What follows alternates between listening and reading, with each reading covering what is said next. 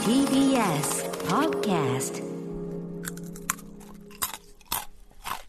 ああ上品な音あれ先週のと同じの聞いちゃってるかなと思ってる人いるかもしれないですけど、先週もおかきバリバリから始まって、今週も何らかの咀嚼音から始まって、あれ先週の聞いちゃったかなって思ったと思うんですけど、違います。でもね今回咀嚼音はねあんまり先週みたいに響いてない、なんか重みがあるなぜならイヤホンで聞いたらうざかったって人いたよね。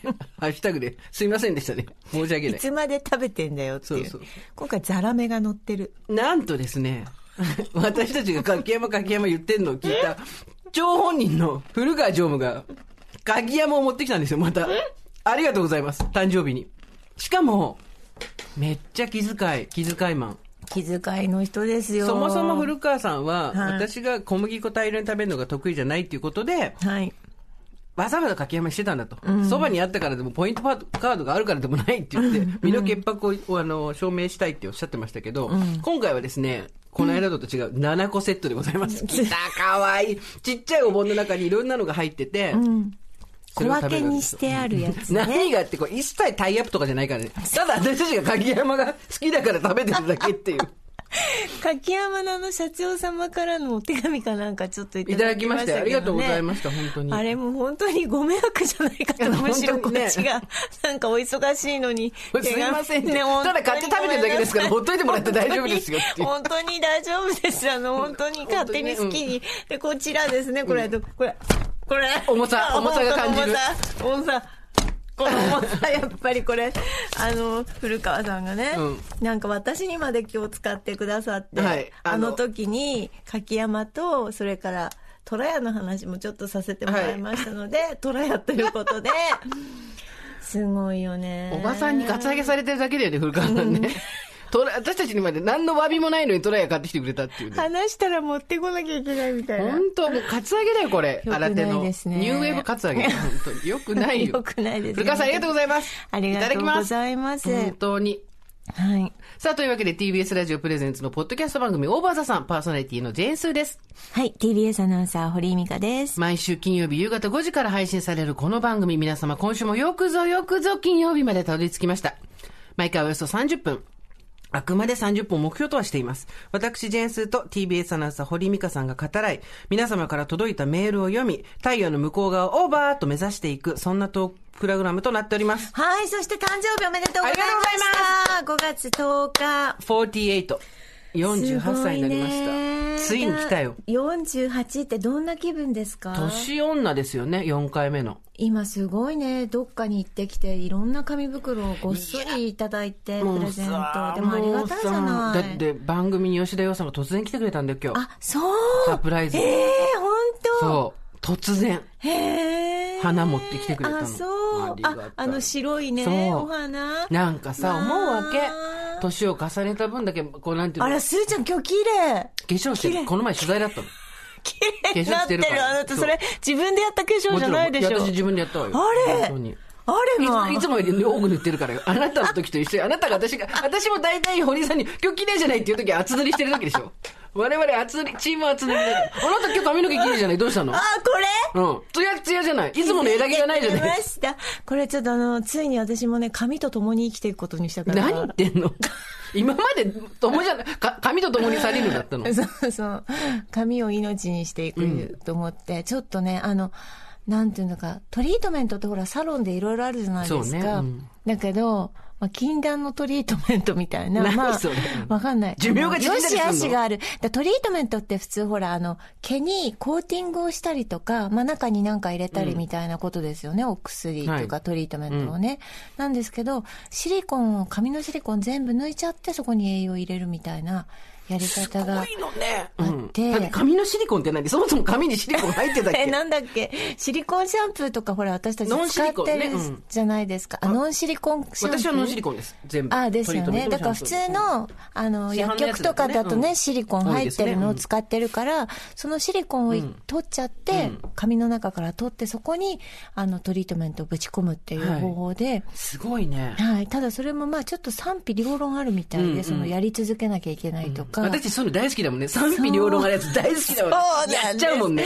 そうなんですすっごい髪綺麗だよ。ついにはいえ、サロンに行ってやってきたのそうなんですよすごいありがとうてごいうかざい、ます髪の綺麗さが全然違う。嬉しいですだからちょっと私女子高生みたいな枝毛あったもんね。が枝毛切りなよって私がいつも後ろから追いかけてさ。私ね髪を大事にして生きていくこれから今まで超雑に扱ってたじゃん。うん髪髪と一緒に生きていくからていうかさそうちょっとあんだからあんたおめでとうございあまりがとすうねていうかさ、髪の長さがさ、え5センチぐらい伸びたようにすら見えるよ。あそうですねどうしてだから縮んで宿毛だなんて言うんていでうかしょうかさ、広がってたんじゃない傷多んで分たかそうら。だと思うすごい綺麗よ、髪。それがまっすぐになったんだとっ思ていいますうかさ、やっぱりさ、ありあがとうの、ツヤがありすぎるとそれはそれで不自然なんだけど、はいやっぱり適度なツヤ感と、はいなんていうの、その滑らかな感じってやっぱさ、ほんと手入れなんだよ。そういうことですそうもう。私ね、昨日ね、あの、駅のね、ちょっとね、汚いトイレってあるじゃないですか、たまに。そういうトイレにね、偶然入ったんですよ。でね、鏡を見たら私も汚かったんです よ。公衆便所みたいだったんだ。なるほど。わかるよ。その気持ちわかる。すごくわかる。おばさんと公衆便所 と、あとなんだっけ、庭。そう。この3つにしてるのは手入れ。庭はね、うちの母がいつも言ってた、やっぱ庭が綺麗なうちは家の中も綺麗なんだって。そうよそうわかるやっぱ家の中がガサガサしてると庭の手入れまで行き届かないんだって。そうなんで、だか庭らってさ、外から見えるじゃない、ちそうらっとだ。からお庭は綺麗にしておきなさいっていうのがやっぱ髪もそう。そういうこ公とだ衆便所もそう。そういうこと公衆便所も新しいかどうかじゃないの。はい綺麗にさ、手入れ。ああーわかるのよそれこなのよわかるの新しいか古いかじゃないのよ。そう。私、あの、芸者さんのおばあちゃま、70いくつのね、うちに時々行くんですけど、古い建物なんだけど、キッチンがもう、シンクがもう、綺麗手入れされてんのよ昔の、昔のキッチンなんだけど、綺麗ゴミ一つ落ちてない。あの、やっぱそういうこと。水垢ついてないやつでしょそういうわかる。手入れですよ。そういうことなんだ。で、中年は、それ私コラムにも前どっかで書いたな、なんだけど、結局、若い時にはそのまま、ボーナスポイントみたいについてくる髪のツヤとか肌の張りとか、はいあとなんだ、あの、歯とかさ、はいああいうの全部、はいボーナスポイントなんですよ。所詮、で、年齢が来ると取られちゃうの、そのポイント。で、そうなってからだと別に、その、筋トレとかもそうだけど、綺麗になりたいとか、じゃなくてもう、なんていうの、佇まい、居住まいとしてそうの、ですね。清潔感っていうことだけもう売り散らけた気がするのは。そうですね。だから、ちょっと頑張っていきます。そんな、あの、高いとこにしょっちゅう行くとかじゃなくて、日々。だから、日々ってことですよね。日々ですよね。わかる。でも、あ、全然印象違うわありがと。私ね、でね、その、その、数週間前はやっぱ顔色もちょっと悪かったから、知ってるうんアナウンスセンターにいいたら、ちょっと死神みたいだったみたい で、安住くんが塩かけてくれたの、私。あ、なんかね、ついてるかもしれないからね。うん、パッと。塩まいてくれたから、それぐらい、はい。安住紳一郎さんものね時がありましたのでね。まあそでうなも、んすよかったです。ありがとうございます。髪は私ずっと後ろから追っかけて言ってたじゃないですか。はい木でとか枝毛だけでもとか。で、いつもふわふわふわって言ってはいやってたけど、ようやく、いやーあなたの髪は綺麗です。私はもうあれです、なんていうの、何にもしなくても、うん。人に褒められるとこって一個はあるじゃないですかう。ん。それのうちが一つが髪です。髪綺麗だね、黒髪ね。ちゃんと栄養行き届いててね。いやっていうか、ほら、すごあいのね、染めてもいないし、ん乾かしてもいないっていう、すあの、すがみの状態ですから。そうだね。だから変な余計なもの入れてないし。そう、シャンプーもずっともう20年ぐらいノンシリコンだし、あ、なるほどね。そそうういうことですね。たまたまですよ、でもそれは。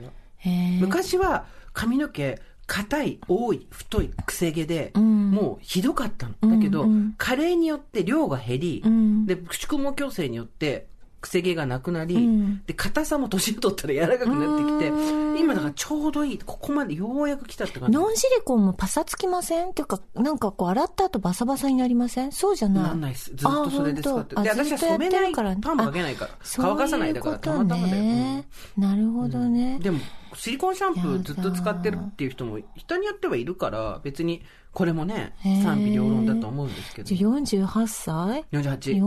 48ってだ48にしてはいけてんじゃない私。 48だ誰あたりなんですかあなただって48 48は私49だもんあれし、誕生日いつだっけ3月。あれで49になったのこの間。 49になりました。あ、シックハックだ。そう。なるほだかど。ら、シック36だって言ったじゃん。あ、そうだそうだそうだ。だ。もうさすぐ忘れるから、忘れるから。え、あなた誰と一緒なんですか ?48 だと。誰あたりと聞き一緒たい。学年、が。学年ベースで言うけど、ん学年って何っ て話。48って学年も何もないんだけど、確か、私の記憶が正しければ、私と同期の芸能人って、宮沢りえと後藤久美子です。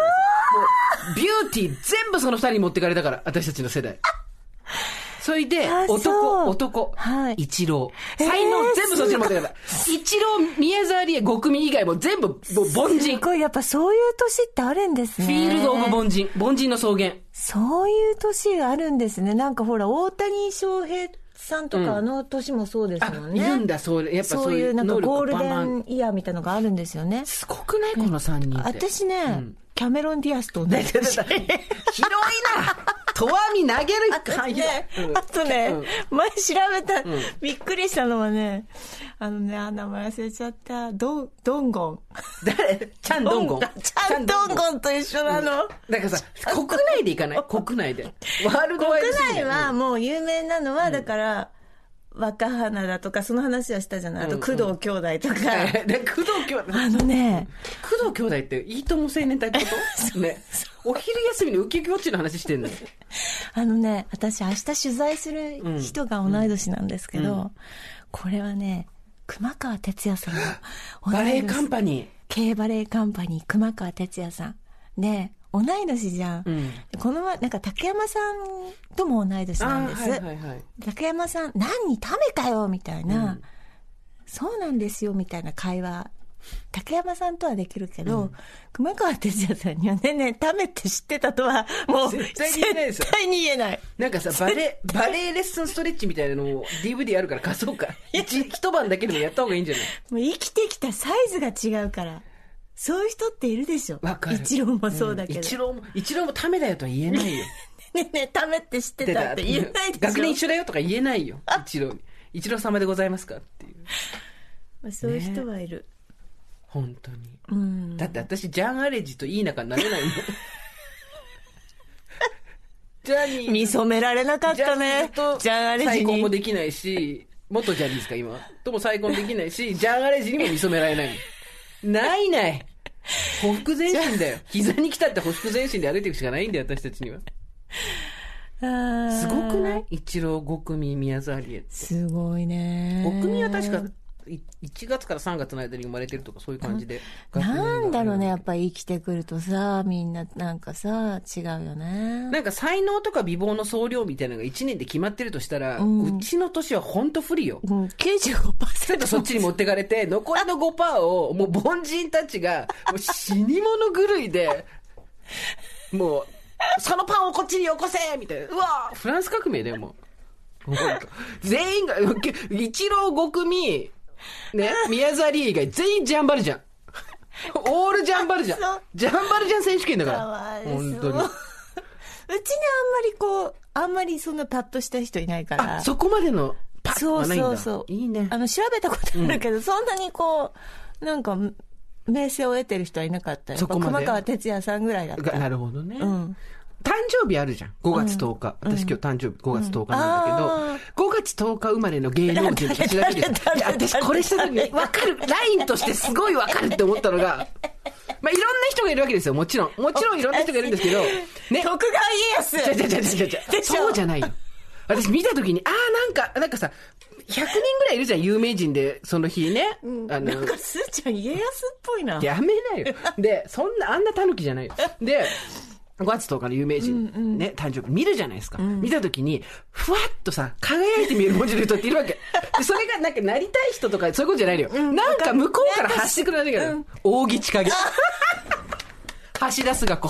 橋田先生もう亡くなっちゃったけど、嘘大木千景、橋田壽賀子ラインなのよ、わ、私。すごいわか、この、なんていうのあの、貫禄感っていうのすごいね。なんかさ、やっぱり、ちょっとなんか来るものがあるじゃん。すごい。大木千景先生と橋田壽賀先生、だから先生って作った。 教師じゃないのに先生ってつくタイプわかるでも、時期、時期やっぱ先生、先生ってもう呼ばれ、いやいやいやいやいやいやでも先生ってやっぱり呼ばれるでしょいるけど、速攻やめてもらう、それは。あーまあ、あのそうねいやいや何も教えてないんでっつってうん嫌な人、ね、必ず志田未来ちゃんとかもいるわけ。ああ。草刈民代さんもそうなの。はいでも、ふわーっと上がってこないのよ。ふわーっと名前が、私の中で上がってくるのは、はい大木千景先生。うん。そしてああ、いいね、いいね。もうね、お亡くなりになってしまいましたけど、はい橋田壽賀子あ先、すごいなんか、生。すごくないこの三パン人チ、。三人でお茶しててもなんだ、親 やば戚いよね。親戚親戚、親戚感ある。親戚感は確かにある。何らかの血縁が。あなた誕生日同じ人誰私はだからずっと言ってますけど、大橋巨泉さん。ちょっと私はここは似てる。うんあと、有働由美子さん。はいはいはいはい。山根元代さん。ああ、はい。そして、放送記念日なの。すごく。何、え、何放送記念日 って。その日から放送が始まったのその日放送記念日なの、3月22日。運命決まってるようなもんだすねご。くないですか、この流れも。す大橋巨泉さん、山根元代さんん、有働由美子さん。はあ、でもなんとなくラインがあるね。やっぱそこに喋る人たちっていうのが集まってきたの。そう。一人忘れてた、私さっき言った。まあ、とにかくトップオブザトップ、年齢的にも、行くのが橋田壽賀子さんだったわけですか。で、大木千景さん,、で、私と大木千景さんの間にいました。誰貫禄。藤あや子さん。すごくないこの貫禄ラインすごく ない貫禄っていうかさ、なんていうのちょっとやそっとのことでは動じないラインっていうのちょっとやそってどことでは動じないラインの。はブログの夕飯いっつも見てる私は 私は猫見てる。超猫見てる。2匹の猫。なんていうのちょっとやそっとのことでは動じない動じない回の私は今末席を汚してるわけよ。いいねやっぱりあるんだろうねあるんだろうねなんかねあとね、私のね、3月22日はね、今調べて分かったけどね、世界水の日だ った。要するにメタウォーターだっっててこ。こととよ。すごい。あるわね。あなたこれね、ラジオ聞いてない人はなんだかわかんないと思うんですけど、メタウォーターっていうところが協賛してくれてる番組をですね、水ず音っスとケやッっチっていうねてるんですよ、堀さんは。そうん。う。いね。やー、面白い面白い。もうね、あなたちょっと発想変えた方がいいよ。何なぜなら、はい私もと堀井さんがはい、ラジオをやってることを知らない人が聞いて るからね、ポッドキャスト。ラジオリスナーがこっちに派生してきてくれてんじゃないよ。そうですね。そ周うりのな人ん今です聞くと、ね。もう、ラジオは聞かないけど、こっちは聞いてポるッっていドうキ人ャがスト多いのよお。すすめで、こっち探り当てましたとかん、いう方多いです。ラジオはっていう。あ、そうそう、ラジオ聞いてないけど、やってんポのッドキャスト聞いてますっていう。ポッカースト。ポッドキャストからそう。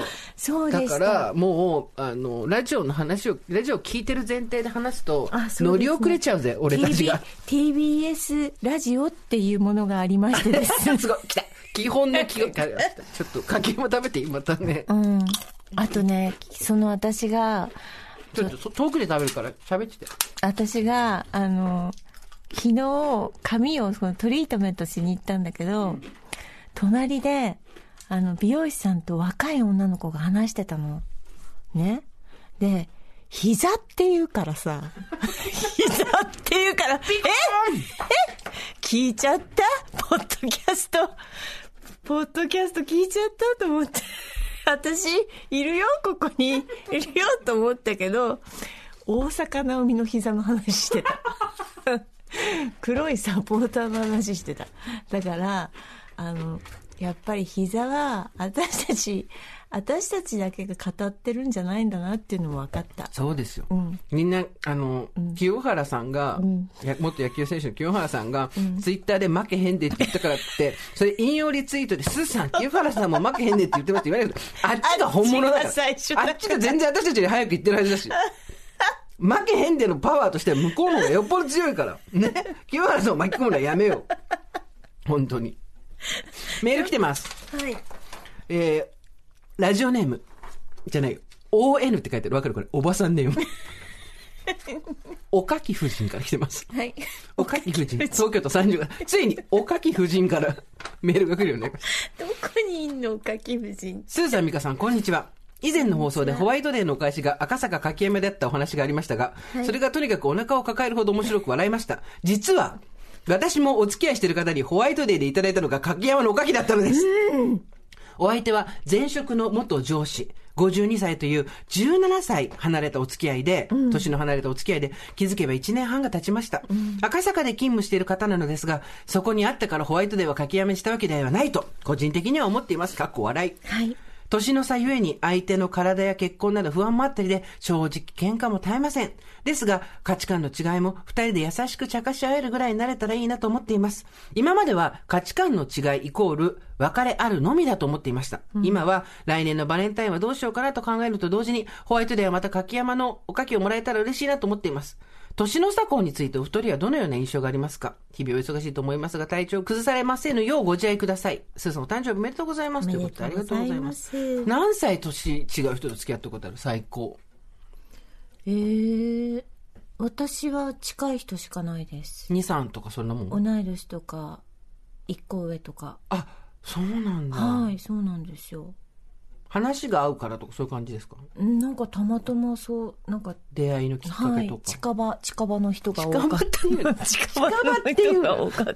あとなんだ、学生の時に付き合ってそのままみたいな。まあ、そうかそうか。長くみたいな感じだったので、どうですか私は、上は8つ。うーん。下は、3つか4つとかだね。ああ、下もいけるんですか。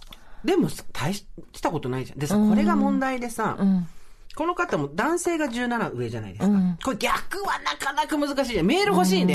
彼、そうだね。彼、でもなかなかもう難しくもないよね。今多くないですか今増えてきたとはいえ、増えてきたとはいえ、都会のハクビシンぐらいですよ、増え、増え方としては。あ本当そんなに、そこまではいないだろうっていうさ。あ、そう。なんかもう、なんか、いなんつうの、その、私なんか周りでね、ポッポって3組ぐらいいるんだよね。うんうん10個下とか。あ、そうなんだ。そう。前、その、あれでしょあの、デストラーデじゃないや。デストラーデだ、それ、何あれだ。何ペタジーニ。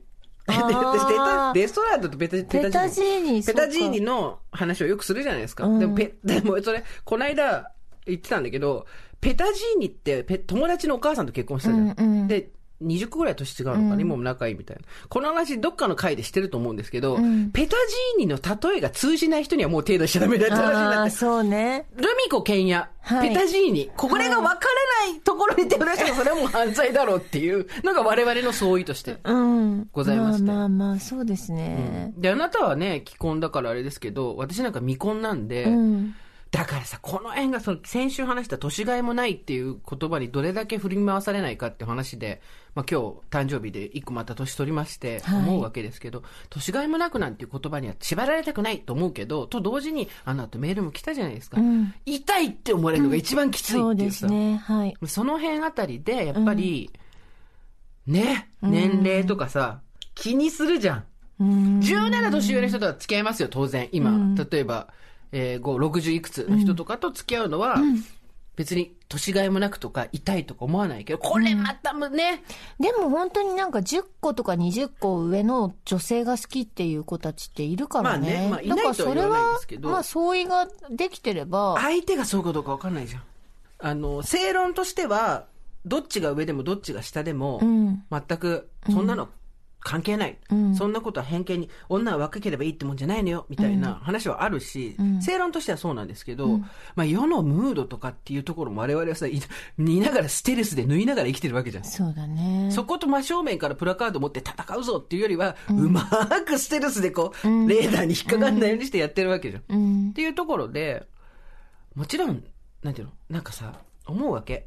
なんか、この間もし取材受けてて、なんか、オーバーザさんはどんな番組にしたいですかみたいな話とかを、こう前向きな話をね、してくれっぽいことがあるわけですよ。はい。だけど、うん。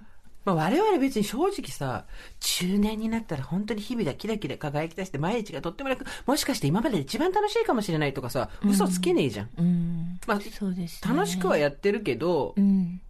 大変なこともあるし、とにかくなんか、年を重ねれば重ねるほどキラキラとか、なんていうの、年を重ねれば重ねるほど、なんか今時代も変わってきてるから、そんな過去の価値観にはとらわれたくないみたいなこと言うとさ、すっごい空気薄くなってこないうん。うん。まあそうなんでしょうけど、うんみたいな。それはどこの国のお話ですかっていうのもあったりして、なんか、ねえ、自分の中にまだまださ、偏見もあるしさ、なんつうの、あの、思い込みもあるし、じゃあなんで17年上の人だったら付き合えない17年下付き合えないんだって言われてパッと答えられないじゃんうーんダメですかすーちゃんは17、いや、そんなこと、いや、犯罪、犯罪にならない。いや前も言ったけど、犯罪にならなければっていうか、まあ、第一がハラスメントになってないか問題だよね。それはもう、おじさんと一緒だからさ、私なんて。その、概念としてのおじさんっていうのがあるわけじゃない。その、一人一人の個人の話じゃなくて、ある程度社会的地位がある。で、経済力がある。で、加齢しているっていう存在で言うと、おじさんだから、それに物言わせてなんか嫌なことやってないかとか、パワハラ、セクハラみたいなことになってないかっていうのと、あとやっぱその、痛いっていうのにならないかっていう、そこで二の足は踏みますよね。あとやっぱ、もう一回話戻るけど、膝に来て動けないっていう。17上なら私まだ膝、こない、な、なんだろうね、これ。登山もさ、下る時の方が辛いじゃん。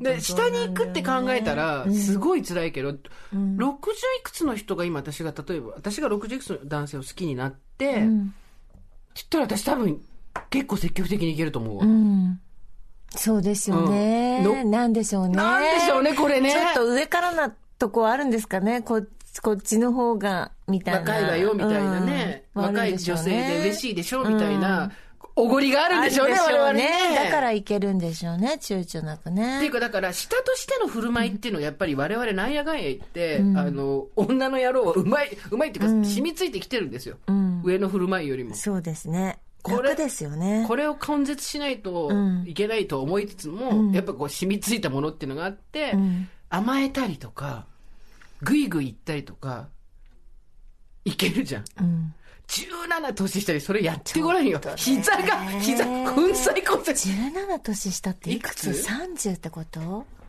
?31? とか。うわうわうわうわ、無理無理無理無理無理無理アナウンサーで言うと、くまちゃんとかでしょ無理無理無理無理無理無理無理無理無理無理もう、それは向こうも無理無理無理無理だと思うけど。違う、向こうの無理無理とこっちの無理無理違うから。あのね、異性として魅力がないとか、そういう話じゃないのよ。そういうんじゃなくて、もうなんか、ぐるぐるぐるぐるぐるこさみん。ぐるぐるぐるぐるぐるこさみによって、また私たちの膝がパリンっていくわけよ。半月板がパリンでも、言いたいことはわかるよね。はい。わかるわかる。ね。だから、だからさ、私がずっとさ、解いてきてるさ、やっぱりさ。 そんなことあったっけ男は70、80だっていう。まあまあ、そうね。それは言いたいことはわかるわ。うん。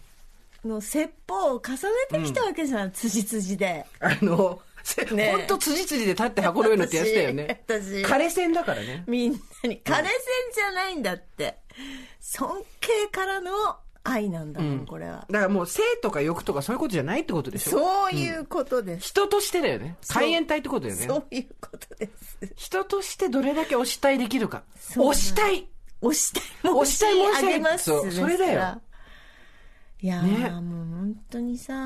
でもうちのさ父は83じゃん、うん、まだ色色よくあるよはいはいはい、うん、色即是空だ よある程度はそれ意味違うと思うけど色即是空だよだね、うん、是空だね 本当に超是空だよそのあたりはいつまでたってもだねだ煩悩に振り回される人もいるわけですよでもなんかこれすごいなんだろうね。あなたいいこと言ったね、さっき。うん、その、60いくつの人にだったら、うん、袖にされても、うん、別に、うん、まあちょっと、うん、でも嬉しかったでしょみたいな感じだったりとか、ぐいぐいって向こうを困らせたりすることを、若干ちょっとた楽しもうとしてる、まだなんていうのもう死んだはずの小悪魔が、死んだはずの小悪魔がいきなり生き返って、ゾンビのようにガバー墓から小悪魔がチャーラースリラー出てきて、ダララララって。よくないよ。だけど、うん、下にはそれできないよね。できないですね。え、っていうかさ、お姉さんとして、さ、はい、あの、年下を翻弄するみたいな漫画とかあるじゃないですか。はいはいはいはい。ああいう経験ありますいやだからもう本当に私これも何度も言ってるんですけど、うん、私ね年下が完全にダメなんですよでもほら向こうが勝手に振り回されたりすることあるわけじゃんいやーもうこっちがだからそういう気を全く見せないので向こうもそういう気にならないんじゃないですかねそういうのなんかほら気づいてないだけな気がするななんかあるじゃないですかないよ。ない ほらほら、あ、この人ないなって思うともう早々にない、ない感じってあるじゃないですか。私多分それなので、うん、はい。全然ね。なんかでもほら、 20代の前半の男性とかが、30ちょっと前の、うん。でひ5、6個上の人、すごくお姉あさんあ、に、そうね。でも付き合ってる人とか多いですよね。あったよねその時期ねあったよね。あったあった。私28区の時は年上と付き合って、その前が年下と付き合ってたんだよな、確か。結構そう、年上女子と付き合ってる人たちいたよね。いたよね10代の後半、20代とかそうね。そうそうそう。う。うん。だけど、今は、年上女子ってね、自分たちを自称した瞬間にどっかから石が飛んで、石のつぶてが飛んで、年上女子だって。物はいいよっていうね。そうですね。まあでもなんか楽しそうだったじゃないですか、今うの。ん、あの価値観の違いイコール別れあるのみだと思っていましたが、今は来年のバレンタインどうしようかなと考えると同時にホワイトではまた赤坂柿山のおかきをもらえたら嬉しいなと思っています。ねねえ17つ離れてそう35歳だから、向こうは 52? ?52? あ、もう全全然。然よもうそんなの。でも逆だったら無視。心え、えそう52の女と35の男ってえよっぽそうどじゃないとじゃん。あ、そう。よっだぽからどで私、しょ例。を知ってるからだ。ちゃんとうまくいってる例を。私周りに知っねてるからだ。そこまでの年の差はいないわ。あ、本当。行って、うちの親が6つ違い、お父さんが6歳年下だったから。ああ、そうですか。あとはまあ、じゅ一回りがいるかないないかなって感じかな。17はちょっと私にとっては天文学的数字だな。これね、聞いてる人はなんかあの、ご理解いただきたいんですけど、偏見とかそういうんじゃなくて、やっぱ現象として自分が知らないとうんうん。信じられないってこそうとがですね。たくさんあるんですよ。見てないものってね。スーパーでおじいさんが、おじいさんは言い過ぎか、おじさんがレジやってるのも見るまでは私たち信じられなかっそたうしそう、そう駅員さんが女性だっていうのも見るまで信じられなかったじゃうんん。やっぱ見ないと信じられないですよ。そうです。見る、それは信じるだようねん。実物としてね、存在そうそうしてるかどうかを確シー認しなイングいイズと。ビリービングですけど。うん。そっか、実際にそれがあると、あるんじゃないと思えるんだうねん。。すごく仲良くされてるので、いいうねん。。大好きなの。その若い男の子うんが、その、年上うの。ん。私と同い年ぐらいなんですけうんうどん、大好きなの。そうなの。で私ももいいなと思いますよ。大好き、へえ。これも通じないよ。通じないから35には通じないやめ。よへえ、大好きも通じないよ。ねえこやっぱこれね、通じないからあのわかんない人は調べてください。リスナーそうです、そうです。今週は皆さんから天気の、あ、そう。天気ってでも、スーさんは、あの、スーちゃんはいろいろな天気を経てきたんじゃないですか私は天転気職、天気。まあそうですね、28の時に1回目の転職して次に31でやって35で実家戻ってまあ現在ここって感じですけどん天気ってねうーんここが天気だったっていうことで言うとそうねでも一番最初は留学かな、なるほどね。アメリカに大学で留学した時に何があってそれもいろんなところで話してはいるんですけど、あの自分が今までずっと異形異なる形だからみんなと大きさが明らかに違うとか、私今だと、まあ、普通にただの小太りの人だけど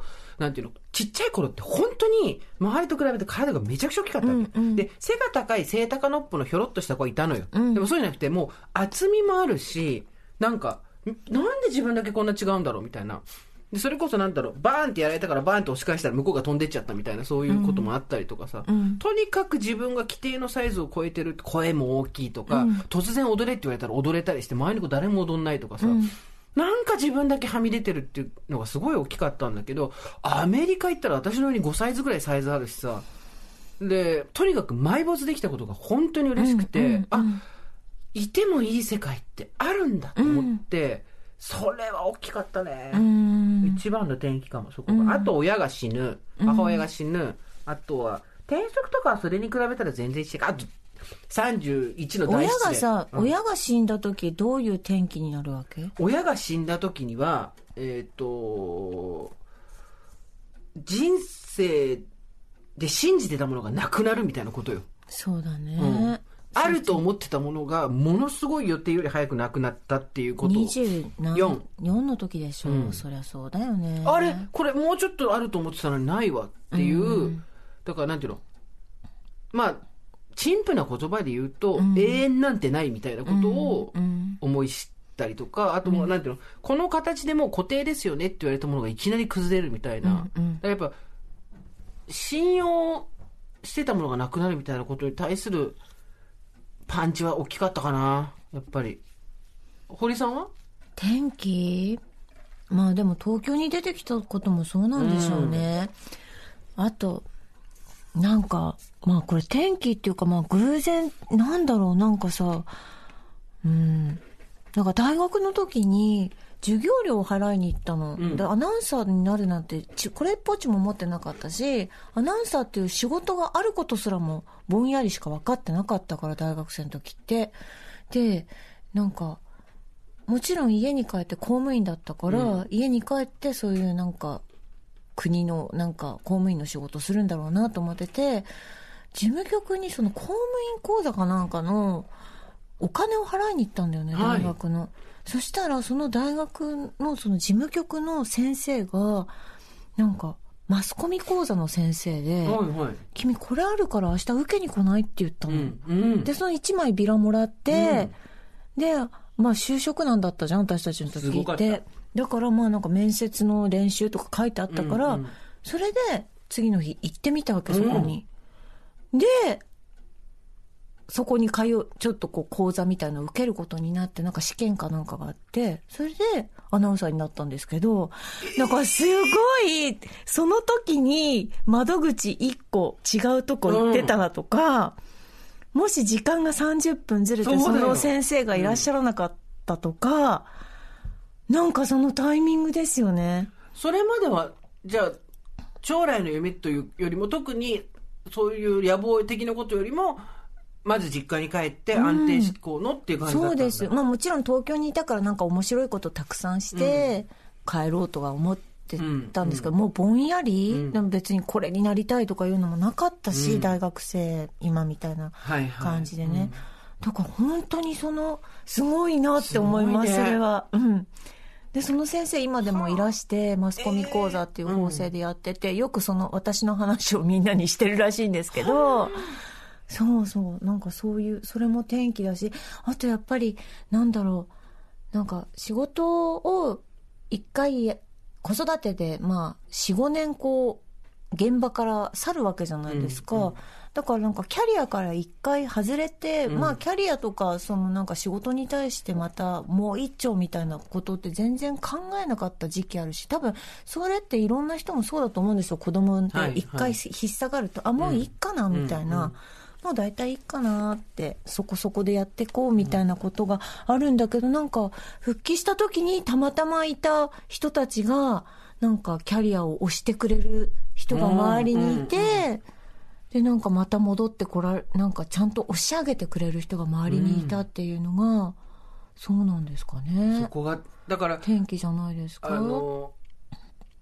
早く子供を産んで、うんうんし、かも、戻ってきた時にいそう戻ってきまあたうん人たち、上の人たち、うん周りにいたっていうかまあだから早く結婚して早く子供だってことが実は転機になってあたまあってことそだよね。うかもねそれもそうだようんね、そのまま続けてたらその人たちと会えたかどうかわかんないもんね。そうだから本当ね、不思議だよねなんそうなかんだよそこにいた人とかさ、特に思うのが、私も先週か先々週も話したけど、ん私介護給食半年してた。うん、うんうんそう介護給食半年して帰ってきたら先輩が超優しくなってたんだけど、ある種の一回休みとか、一時停止みたいなことがあった後の子がなんか、物事が好転したりすることあるよそうね。かもそうかもね、うんそう病気になったとか、ん体調崩してとか、なんかそのまあ失恋とかもそうだけど、一、回休み、もう一回ちょっと一時停止ですみたいな状態になった後の方うんが、あすごいわかるなんか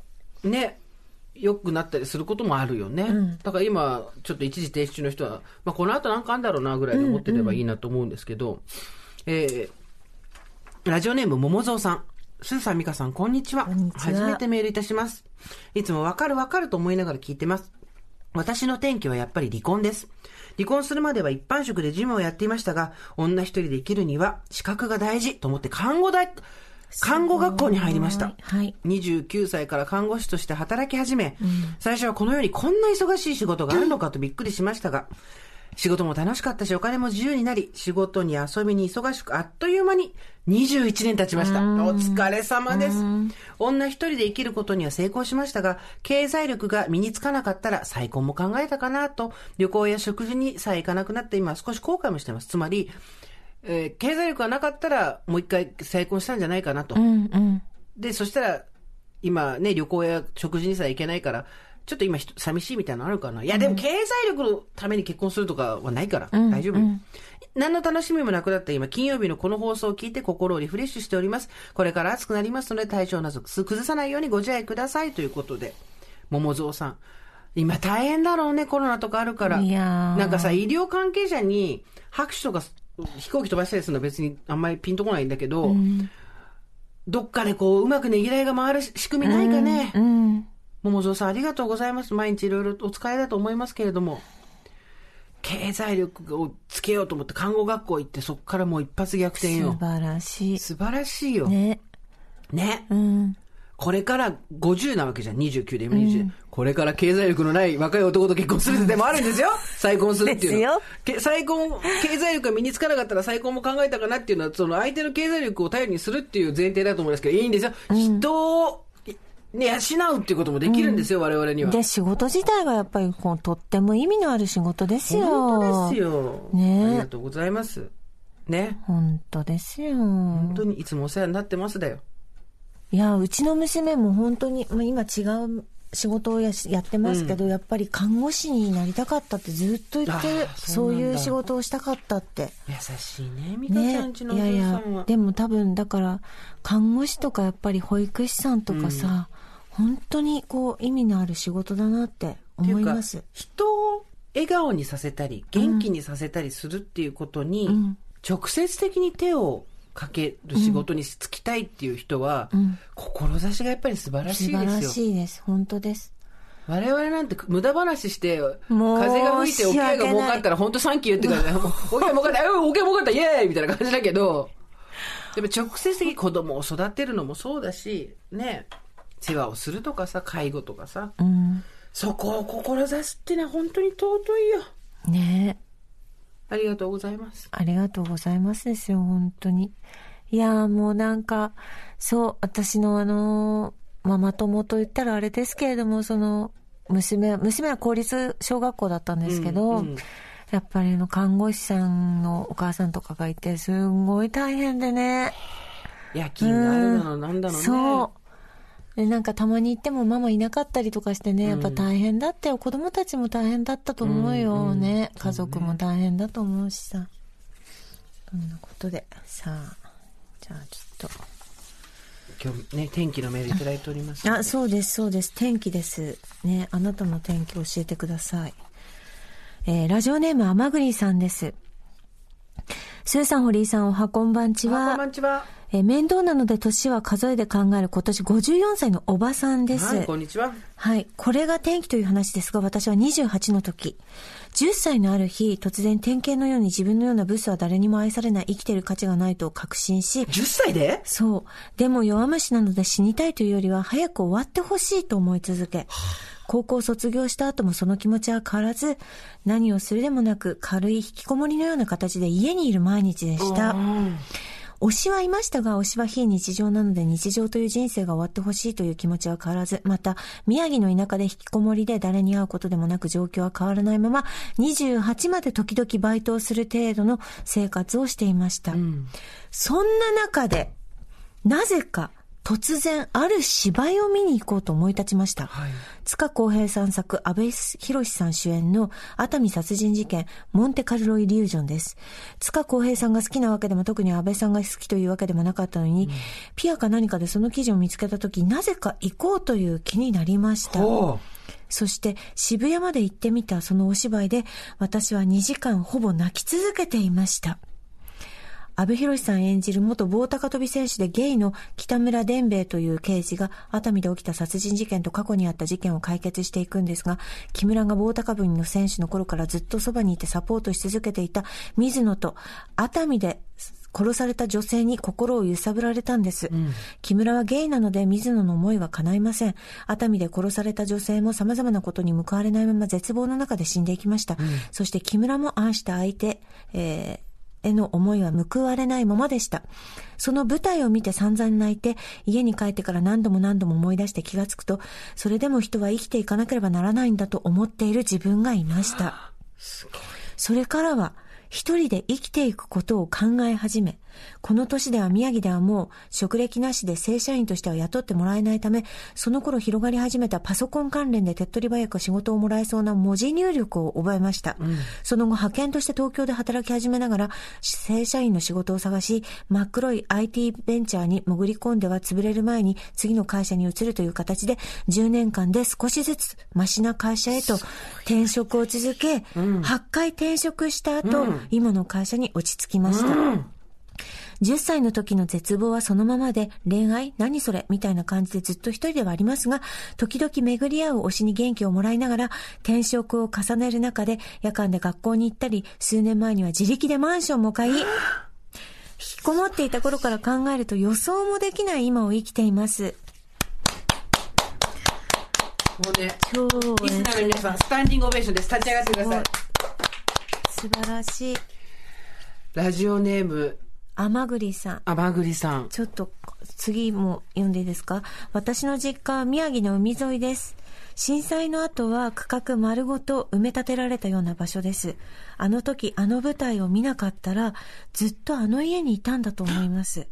もし震災が起きた時、あの場所にいたら、自分はちゃんと逃げられたのだろうかと、今も時々考えて、おります。両親は逃げてくれて、今も元気に暮らしています。うん、長文になってしまい、失礼いたしました。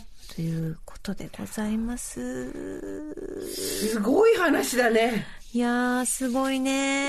一本の舞台が人の人生変えるんだ。うん、だからね、舞台とか音楽とかってそういうことってあるんですよね。いやー、ねまあ、エンターテインメントって人の命のね、うんあの火を灯すものだけど本当そうなんですよすごいねだってそっからのメタモルフォーゼがすごいじゃない、うん、そう10歳から自分なんてね生きてたら意味がないみたいなこと思ってた人がよ、うん、 8回転職して、うん、そこ私何がすごいって、うん、よくこうなんか素晴らしいと思うのはこの年だから正社員の仕事を地元で取るのは無理だっていうの、うん、まずそこ冷静に判断して、うん、そこから入力の仕事だったらその時もらえるだろうし、覚えて、うん、で、ブラック入ってもその潰れる直前にすぐ辞めるって言ったら繰り返して、スキル上げてって、8回転職して、今の仕事入ってマンション買って。すごい。もう、今じゃね、天栗さん、あなたが舞台だよ。すごい。あなたが一本の舞台だよ。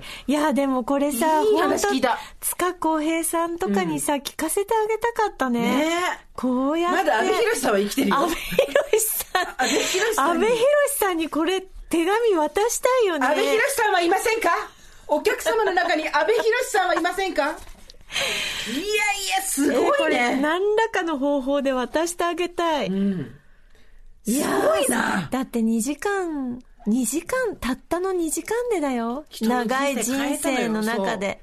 それがさ、この10年間を変えてしまうっていうさ。十何年だよ。だってしかも。十何年だ、そうだ。 20いいくつまでだって引きこもりしてたんでしょ ?28 で。でさ、2時間泣いて泣いて泣いて、心の檻が全部流れ出たのよ。うーん。これを舞台にしてほしいよ、誰か。ねえ。いやー、素晴らしいじゃないですか。すそれでも生きていかなきゃいけないんだって、ここにたどり着けるってすごいね。いややっぱエンターテインメントっていうのはね、人を救う力がありますね。なんか本当あのさ、やっぱ大人になってからこう、うん、そんなにそんなにこう、なんていうの、感動することって少なくなったけど、うんうん、やっぱ学生の時ってなんかその一作だけ見て、ね、あ、こうしようとかね、うん、熱く思ったことありましたよね。ありませんでしたかありました、な、何にほだされました私はね、うん、でも、なんだろう、パッと出てこないな。まあでも、子供の頃はどっちかっていうと、うん、うんなんか楽しんでただけ、何かか、うん、いかずちに打たれたようなっていうよりは、うん、ひたすら楽しんで、うん。それを糧にっていう感じだったけど、うん。ちょっと大人になってからの方がそれこそキリンジとかああーそうかそうか青木真也さんの試合もそうだし、うんあとは、えー、とビヨンセのライブとか、うんそういうあとマドンナだね子供の頃ははマドンナのあの反骨精神というか、うん。でもその時ももう20代後半だったかなうん。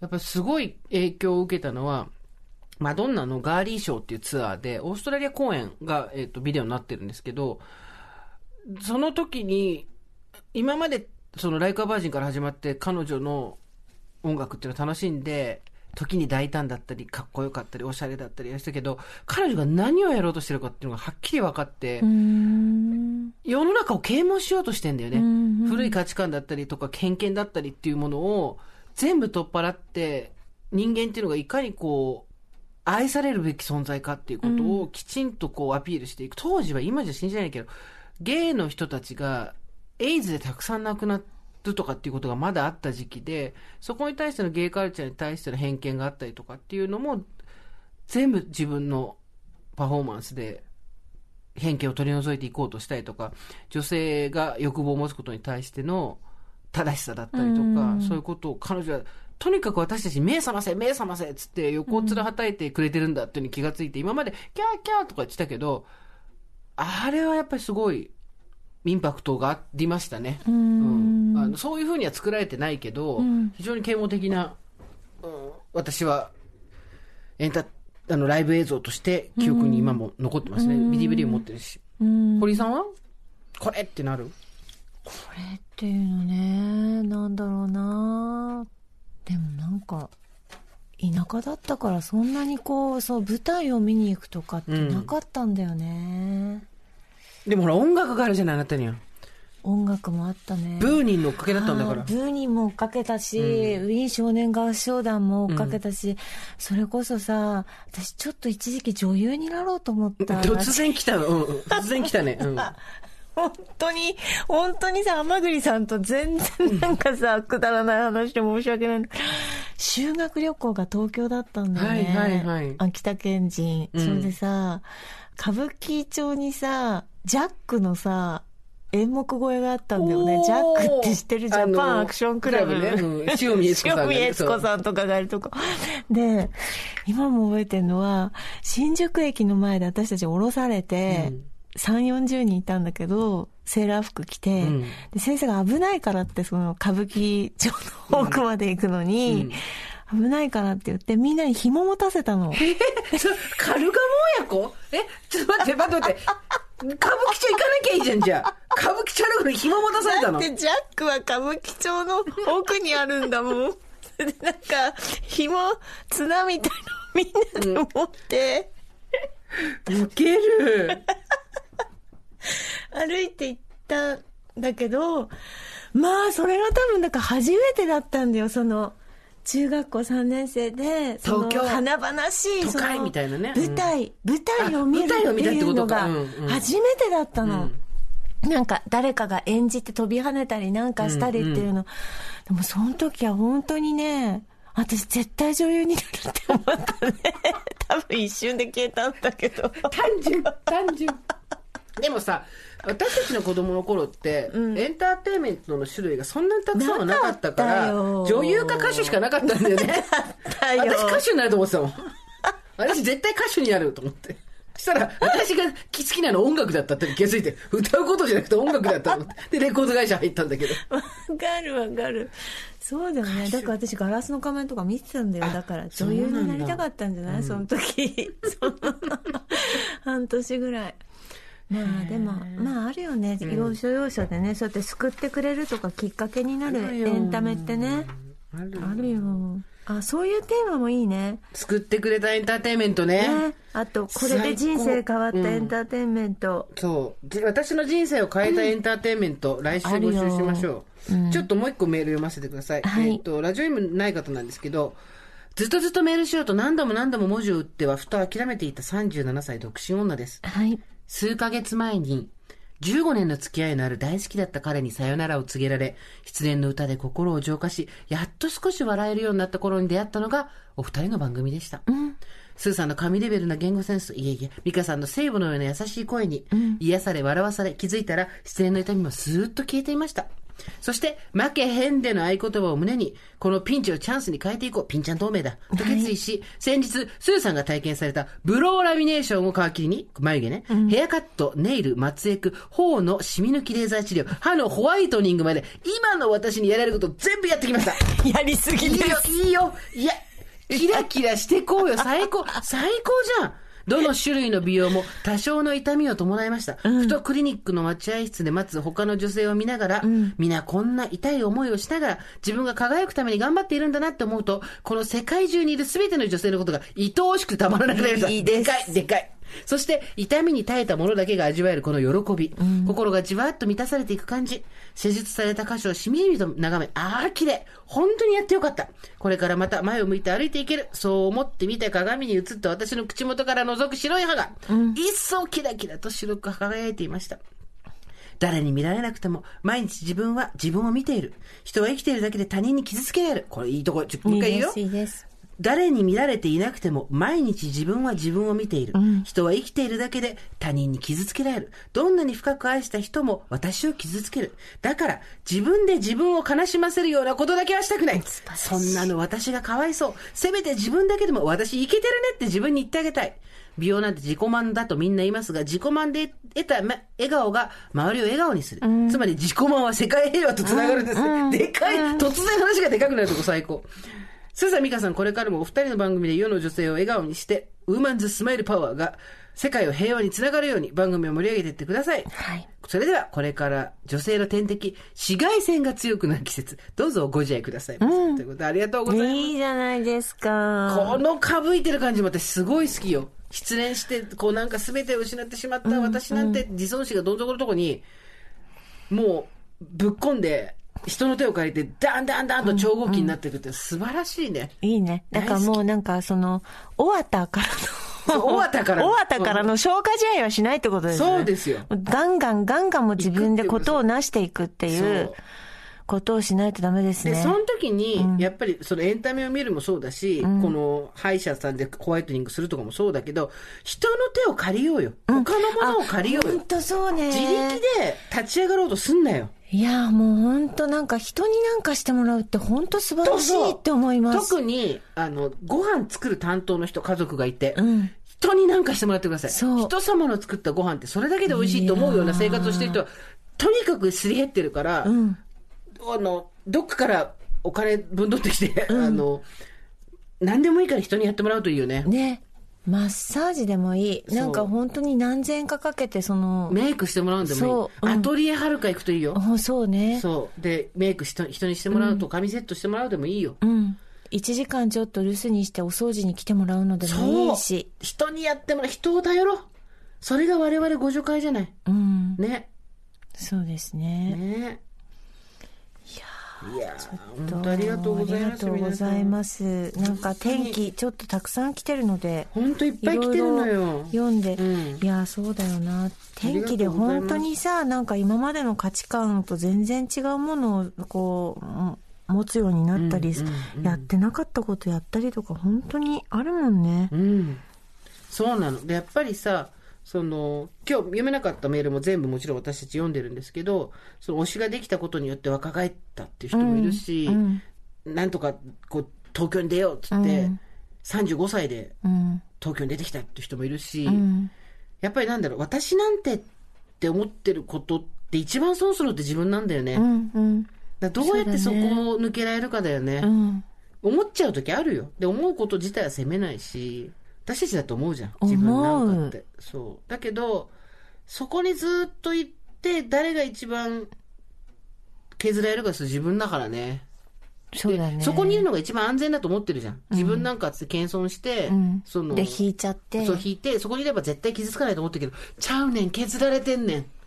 どんどんガリガリ自尊感情が削られてんねうん。んどうしたらいいんだろうね私なんてって思わずにじゃあちょっとずつ何ちょっとずつ主張していくってこといや、だからそれもさ、小さい階段からまずさ、上がれるようになればさ、うん変わっていくと思うんですよ。うんいきなり大きい階段じゃなくて。だけど、その小さい階段の設定っていうのもやっぱ難しい。簡単なことではないから、即答できないが、これもおいおいさ、みんなに聞こうよ。私なんてからの脱却っていうのは、うんうんこれさ、やっぱ中年に聞かなきゃ意味ないから。そうね中学生とかだと、それもまたや違りうたけいど。ね、うんそれもみんなに聞きたいねで、いろいろこうね、テーマのね、はいあれが来てるんですよね。あテーマ案来てますそうああのの例えばこうこちらですね、スーさん、堀井さん、こん、美香さん、こんにちはこんに。奄美大島でアーシングしてきたウーさん43歳で、あいいねあの裸足でほら、そう裸地足面にで、ストレス吸わせるやつねうんいつも楽しく拝聴しておりまありすがとうございま。す最近友人過去41歳がロシア人50歳と国際結婚しほ、う移住した先のアメリカで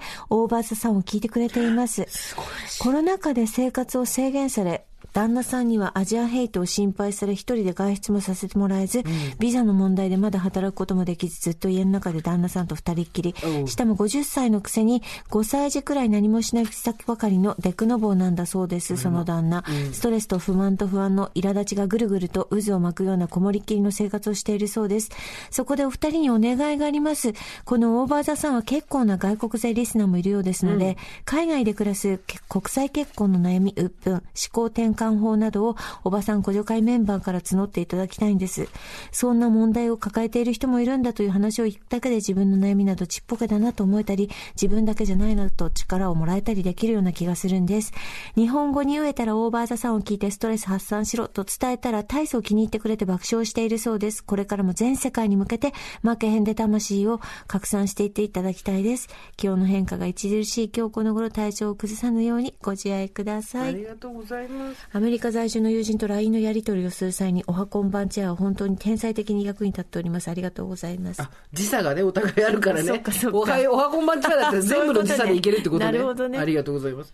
そう、なんかこれ、ゆるゆると長く募集しましょうよあー。そうですあねの。、オーバーザさんなりの、んなるほどザワールドっていうことですよあね。ー海な外るほどザワールドっていうね。海外で暮らしてる方たち、そうだね。なんかほら、前あったじゃあるん、ねそう、整形の話の時もさ、うん。どこの国の人とか忘れちゃったけど、結構そういう、灼熱のああ、はい。太陽のはい。降り注ぐとこにいたらシミとかシワとか気にならなくなったとかって言ってて、人もいたけど、はいなんかね海外で聞いてくれる人なりのなんか悩みとか、うん。面白い話とかあいいですねなんか海外なるほどざわる私たちも今いいですね旅行行けないからさ、そう、それ思いを馳せるっていうねそ。うなるほ海どざわ外る旅行とか、あなたいっぱい行ってんでしょ行ってないでしょいや違う。知ってたでしょ今まで、今まで。今知ってるでしょだって私なこのラジオ始めてもその前のラジオからも4年とか3年とか夏休み取ってなかったじゃんでもその前は結構行ってる人なんじゃないんですかいろんなところに。そうでもない。そうでまあ行ってなくはないけど社会人になってからは、まあ、ずっとアメリカ行ってたからさそれあもあアメリカ大好きちゃんだったからあれだけど、ここ最近はアメリカ行って帰ってくる時間ないからタイ行ったり、うん。バリ行ったりしてまあその時に一緒にいた男の子別れましたけどゲラゲラゲ ラゲラゲラお元気ですかゲラゲラ。タイとバリに行った男背お景元気ですか背景お元気で すかキキキキご自愛くださご自愛ください本当にい。なるほどね。だから海外の人、そうです海外リスナーの方のなんとなく日常とか、別にそんな困ってることがありますとかじゃなくていいので別に相談を解決するつもりはさらさらないんで、はい。悩みを解決するつもりはさらさらないんですけどこんな生活してますとかあったらね、ん教えてほそしいうよねですね。そういっぱい、そうですね。テーマ的そにうはですねね。ただ来週のメインのテーマとしては私を救ったエンターテインメントですよねうん。やっぱりうん。これに限るねうん。私はいくつかありますけどやっぱりマドンナのガーリーショー私はマドンナっていうことであれば、私は親にずっとうちの父親に小柳ルミ子は登園だって言われて聞かされてきたから 私はいつか東京に行ったら小柳ルミ子の家で暮らせるのかもしれないっていうのは小学校ぐらいの時に思ってたえちょっと待ってそれ本当なの嘘なのえ嘘だとねなんでそんな嘘つく の小柳ルミ子は遠園って何それね テレビ見てて、おー、ほら、親戚なんだよ親戚なんだよ、小柳ルミ子って言ったのをすごい覚えてんの。でもで、ずっと、んずっと私、小柳ルミ子の親戚だと思って生きてきたから、中学校ぐらいまで。親はだから罪だねね、お父さんに、父親に一回か二回確認したの、だよ、だよ、だよ、うんなんとかの、おばさんのなんとかでみたいな適当なことを言っていて、だから私結構中学校の時とかもう苦しいことがあって、もう田舎だったのだって私は東京に行って黒柳ルミ子がいるからって思ってた時期はあった。えでもそれは嘘だったんでし ょそう。今更二郎だったんでしょ大隅ケ也だったの。 年の差婚私の先通じるところまで があの犯罪になりませんからね戻ってきたからね戻っ。てき今、たねグッ戻とっねてきたから。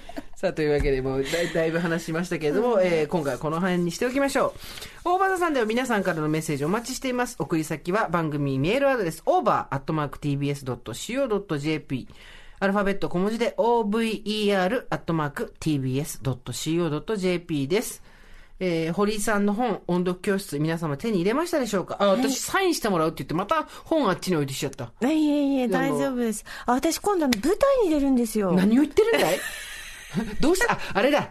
ツイートしてたやつだ。あ、そうです。何々青空ってい詳しく言う、青空っていう舞台で、去年ラジオドラマをやらせてもらったんですけど、そ覚えてのますよ舞台版が俳優座でありまして、うんえっと、一緒に出られる方がですね、増たけしさんと、小宮ありささんっていう、うんはい、今売れっ子の方と、板尾いつじさん、うんはい、と私4人で、ということで、6月17日の13時なので、あこれもだから感動したエンターテインメントで言わせてもらうと、はい竹中さんのお芝居、青空朗読劇であって、それたまたま見に行って、もう大感動して、これ、そうだ、そうだ、そうだった。これも、うんその時ね、すーちゃんによる感動したんだよ、そうそうやりたいんだよ、ラジオドラマに韓したい国っでて言ってたよねってうん言っていたのが、もう2年前ぐらいで、うんそこから本当に、あの、先生に来てもらって、演出してもらったり、ご縁ができて、で、ラジオドラマもできて、今につながるという感じなので、そうですね。はい。あの、6月17日ですので、ぜひぜひ、